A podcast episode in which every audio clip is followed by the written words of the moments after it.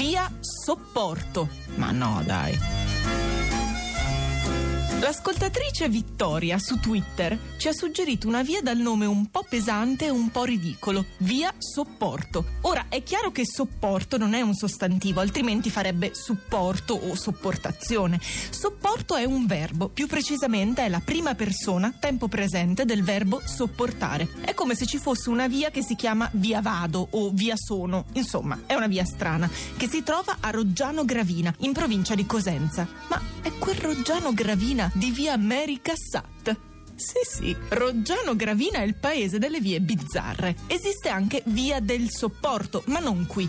Qui lo si legge secco, così com'è. Qui si arriva subito al sodo, via sopporto. Talmente diretto che va detto con piglio e cipiglio. Via sopporto! Quando ci passi ti senti subito tirato in causa e quantomeno sbuffi e quantomeno t'arrabbi un po', ma te lo tieni dentro, perché la sopportazione, se fosse una persona, sarebbe silenziosa, irritata, introversa, come una giornata con la pioggerella fine e il cielo bianco. Sopportare con il sorriso sulle labbra è difficile, tutto al più si può sopportare pazientemente, ma che fatica. Anche il dizionario lo dice. Sopportare significa assoggettarsi con pazienza, forza d'animo a una situazione dolorosa, adattarsi, tollerare, ma anche subire e patire. Tutti sappiamo cosa significa davvero, tutti ne conosciamo il peso e nessuno ci vorrebbe abitare in via Sopporto, diciamoci la verità.